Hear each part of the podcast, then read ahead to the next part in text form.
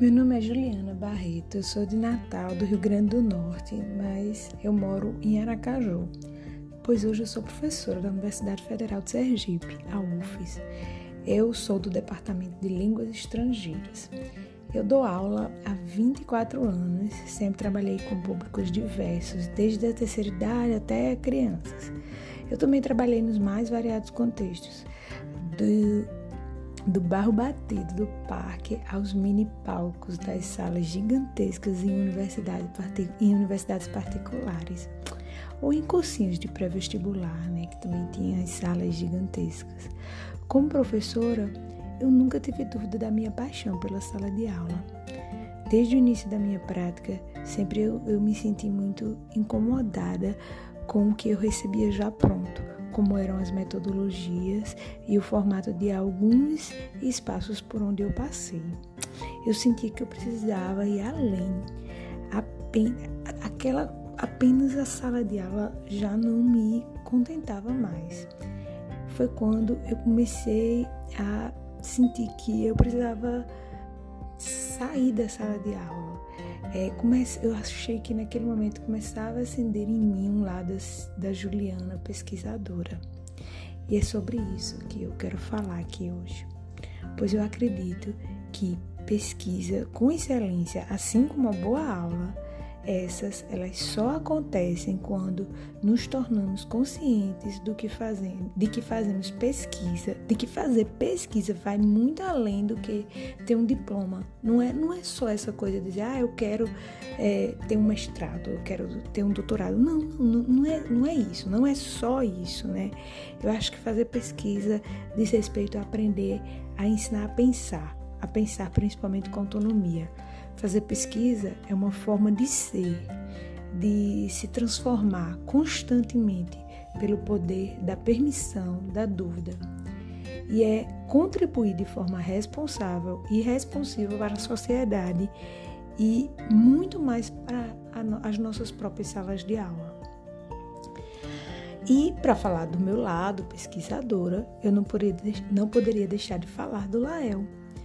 Eu ouvi falar do Lyle pela primeira vez por volta de 2006. É, eu precisava fazer a seleção de um rapaz que estava chegando para trabalhar comigo. Eu trabalhava na UNP, na Universidade Potiguar do Rio Grande do Norte. É, esse rapaz vinha de São Paulo, da PUC e do Lael. Pois bem, traba trabalhamos juntos por algum tempo e eu admirava muito o jeito dele, a forma como ele se colocava nas coisas, como ele questionava tudo. Acredito que desde aquele momento ele já me influenciou muito com a sua forma de falar. Eu acabei entendendo né, que eu deveria e, e poderia, e mais ainda é, seria libertador para mim seguir com meus estudos. Mas como eu ia fazer isso? Né? É, embora eu tivesse entrado na universidade pública como aluna, em algum momento da minha vida eu fiz um outro curso, a minha graduação mesmo de letras, eu havia concluído em uma universidade particular. Existia essa ideia coletiva de que quem vinha de universidade particular nunca teria a chance de seguir seus estudos na universidade pública.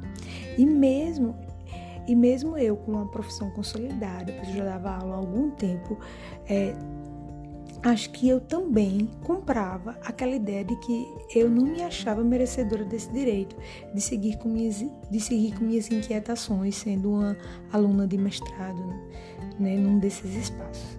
Afinal, para seguir com mestrado e doutorado, eu teria que ir para uma universidade pública.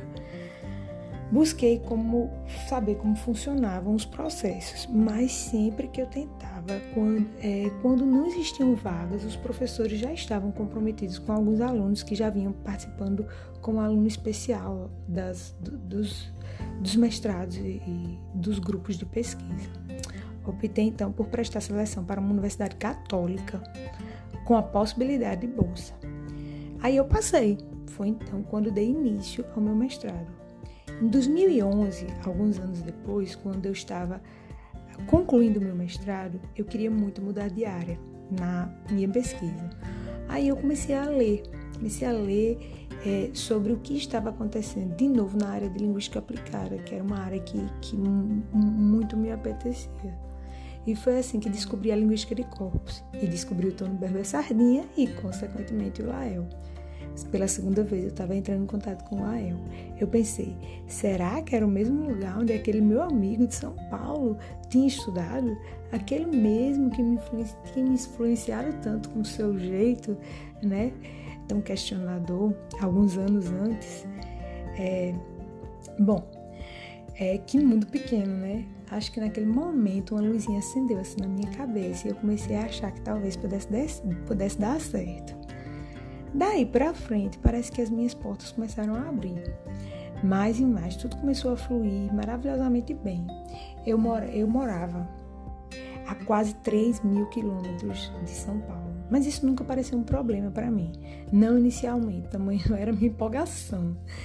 Eu queria muito ir para o Lael ir para PUC. É claro que existiam de fato as limitações, limitação de distância, a limitação da, de estar distante da minha família, de amigos, de estar sozinha, de estar fazendo algo completamente novo para mim. É, hoje, fazendo uma retrospectiva da minha história, eu penso que meu momento de entrada no Lael e na PUC foi um turning point na minha vida, pois eu acho que eu fiz a inscrição, mas eu não acreditava que ia passar. Achava que não ia passar. Tudo bem, eu pensava, no meu mestrado eu também consegui estudar em uma universidade católica com bolsa.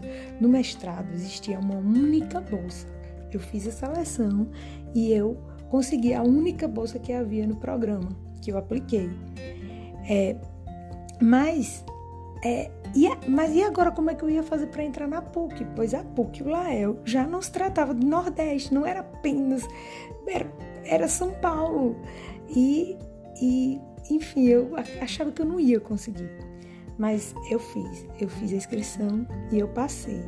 E aí, de repente, eu me senti, eu me eu senti um medo, como se eu estivesse é, subindo uma grande escadaria daquelas que, daquelas que tem uns trampolins super altos e que aquele, daqueles saltos ornamentais era daqueles que, que, que a gente também não tem volta, sabe? Para mim não tinha saída.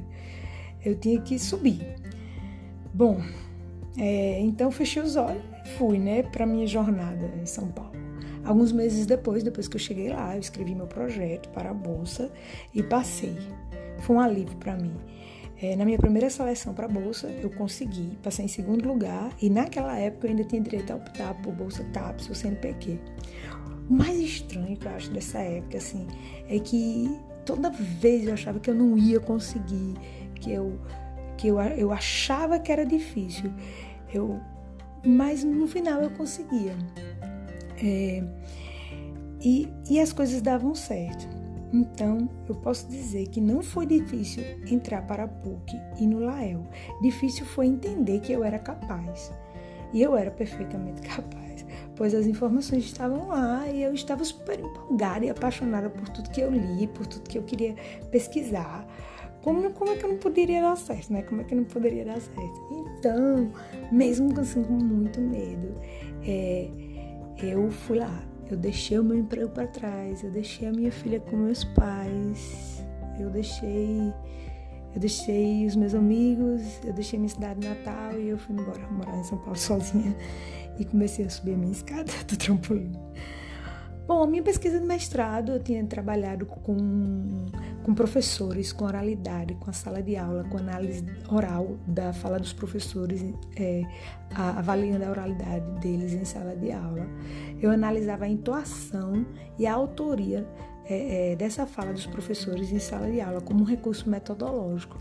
Utilizei Bakhtin, David Brazel e vários, vários outros autores da análise do discurso, mas no doutorado eu já não queria fazer isso. Aí eu tinha vontade de ampliar, eu queria desvendar novas áreas da linguística aplicada. Como dizia o Tony, né? É, sobre o chapéu do professor e do pesquisador, né, mudar. Eu acho que nesse momento, depois do mestrado, eu consegui finalmente ter o, o chapéu assim, de pesquisador, consegui observar que eu queria me posicionar como pesquisadora a partir daquele momento. Eu começava a desenvolver um olhar de, de pesquisadora de verdade. E naquele momento eu, eu já não era apenas uma professora. Aí foi assim em que meu doutorado, eu optei por desenvolver uma pesquisa com redações de vestibular sobre a perspectiva da análise multidimensional.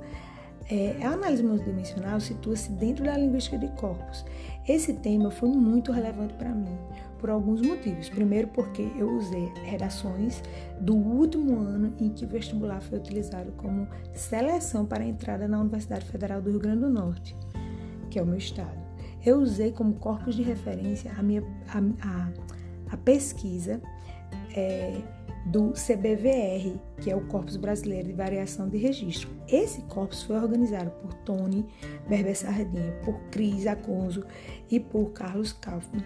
Foi um corpus especialmente organizado para o levantamento da análise multidimensional do português brasileiro. Era a primeira vez que esse levantamento estava sendo feito. Então, eu, eu, também estabeleci uma relação entre o meu corpus de pesquisa, que era as redações vestibular, e as dimensões do português brasileiro. A ideia era observar o quão argumentativo eram essas redações de vestibular, é, principalmente quando comparadas às dimensões de argumentação, de letramento e de oralidade do CBVR, uma vez que a nota era dada baseada nesses critérios.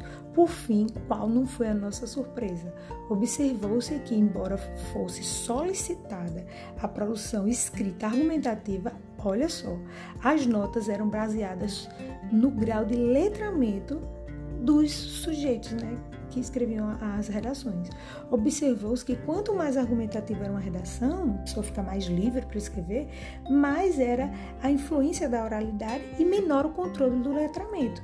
Ou seja, o que acabava sendo avaliado na escrita das redações ainda era a norma culta e não a argumentação, como era solicitado.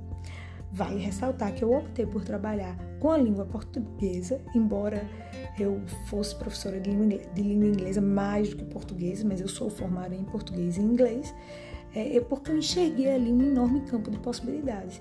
E hoje eu tenho consciência que eu só tive essa percepção porque eu estava no LAEL e estando no LAEL eu estava no GELC, Grupo de Estudos de Linguística de Corpos, e onde tive a oportunidade, mas acima de tudo, eu tive o privilégio de ter acesso a materiais excelentes e publicações fresquinhas como essa que eu utilizei como referência meu, da minha pesquisa. Então, então assim, é isso. Eu acho que antes é, é, de entrar no Lael, eu nunca tinha tido essa oportunidade de trabalhar com pessoas é, tão é, estimulantes. É, no Lael, embora tão distante da minha casa, foi um lugar que encontrei gente com quem eu me identifiquei de verdade. Que, embora a gente não falasse com o mesmo sotaque, falávamos a língua da pesquisa, do desejo por fazer. A gente tinha sede de pesquisa, de boa vontade, gente com muita boa vontade de ajudar todo mundo. E a, a gente tinha, temos, né, excelentes exemplos para inspirar a gente o tempo inteiro, que são nossos professores. Então só tenho a agradecer muito a Lael e a tudo que eu aprendi por lá. Para finalizar, depois do doutorado, eu trabalhei como substituto por alguns anos na UFRN e hoje eu estou aqui na Universidade Federal de Sergipe. É, portanto, se você está aí me ouvindo, não desista porque é longe, ou porque paga, ou porque não é o lugar certo para você. É, não, não acredite nisso certo? Dê uma chance para você e acredite que você é capaz. A gente precisa impulsionar a pesquisa no nosso país e vamos fazer isso, vamos fazer a diferença. E a gente vai começar por nós mesmos. Vamos lá?